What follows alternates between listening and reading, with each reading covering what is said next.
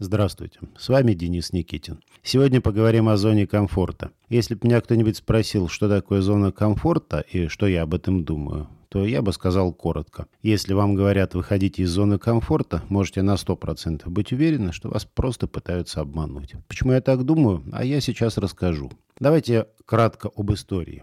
Впервые про зону комфорта говорил Георгий Иванович Гурджиев. Он вообще не был ни психиатром, ни психологом, ни коучем, не был помогающим специалистом, он скорее был философом-мистиком и понятие зоны комфорта использовал буквально.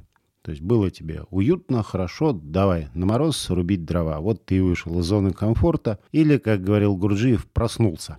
Но после него термин э, в широкое употребление не пошел, и на приличное время, там лет, наверное, на 50, да больше даже, как-то в забвении был. А потом про зону комфорта снова начали говорить, когда вышла книга Джудит Бартвик «Опасность в зоне комфорта. От зала заседаний до почтового отдела. Как избавиться от привычки, которая убивает американский бизнес». Вот Такое длинное название было в этой книге. Ну и даже по названию понятно, что ни про какое развитие личности здесь э, никто не говорил. Книга вообще была про то, что сотрудник, который работает без некоторого беспокойства, без тревоги, работает не в полную силу. Но фраза понравилась и пошло-поехало.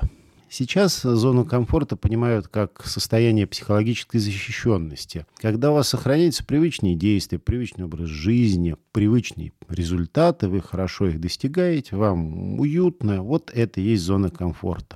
Почему? Ну, потому что стабильность и уверенность в завтрашнем дне – это вообще универсальная ценность. Но считается некоторыми авторами, что как только человек достиг этой стабильности и уверенности, то ему больше ничего не хочется менять, ему больше ничего не надо.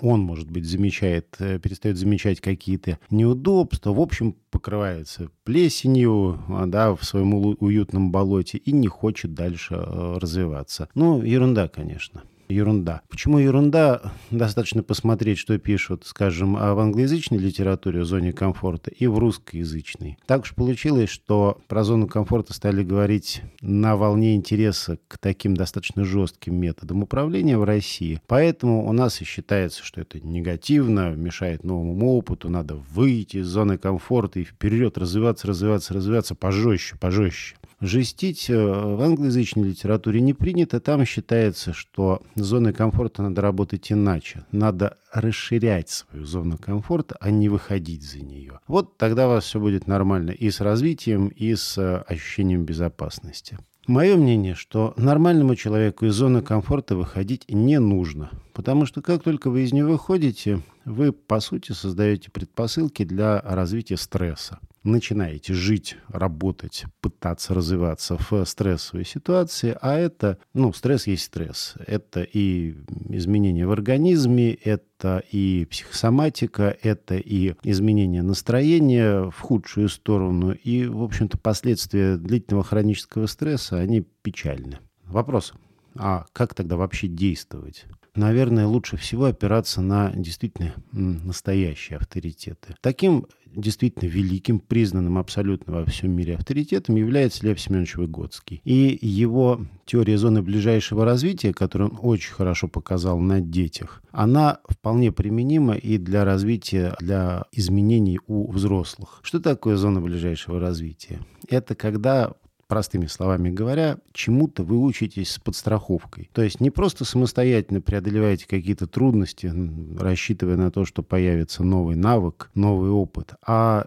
у вас есть кто-то, кто вас страхует. Инструктор, наставник, психолог, коуч, консультант, в общем, кто-то помогающий. Что получается? Тогда получается, что ваше развитие, развитие ваших навыков, оно идет достаточно легко, с усилием, но с усилием не чрезмерным, без срывов, без грубых ошибок. И новые привычки легко закрепляются, и делается это все с удовольствием для вас. То есть вам нравится развиваться в такой ситуации. А если становится слишком трудно, и вы теряете интерес как-то, ну вот, ну не в радость мне уже это развитие. Надо просто снизить скорость освоения новых навыков, и все получится отлично.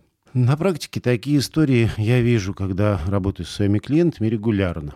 Э, человек активно начинает что-то делать, человек говорит «я сам», э, такой легкая эйфория, начинает быстрее, быстрее, быстрее там какие-то новые штуки осваивать, новый вид э, навыков, новые отношения там с людьми, в общем, что-то новое, очень быстро, а потом раз и на следующей встрече смотришь, как-то не тот настрой у человека. Вроде бы все хорошо, но, но немножечко вот что-то не так. Я в таких случаях просто притормаживаю. Я вижу, что взят слишком высокий темп, я вижу, что немного через силу человеку. Как я это делаю? Как притормаживаю? Спрашиваю, как настроение? Не пропал ли у вас настрой? Нет ли ощущения, что как-то стало не так хорошо получаться? Что вы делали?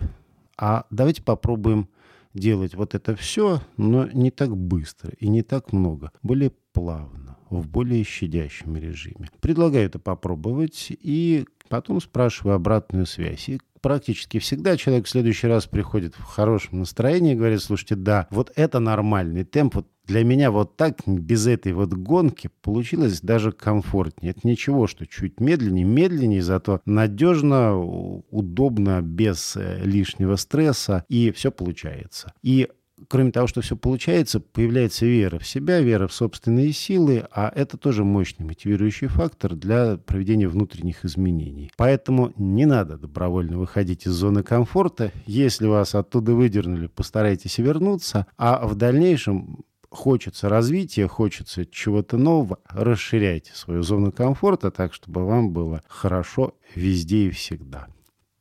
С вами был Денис Никитин. До новых встреч!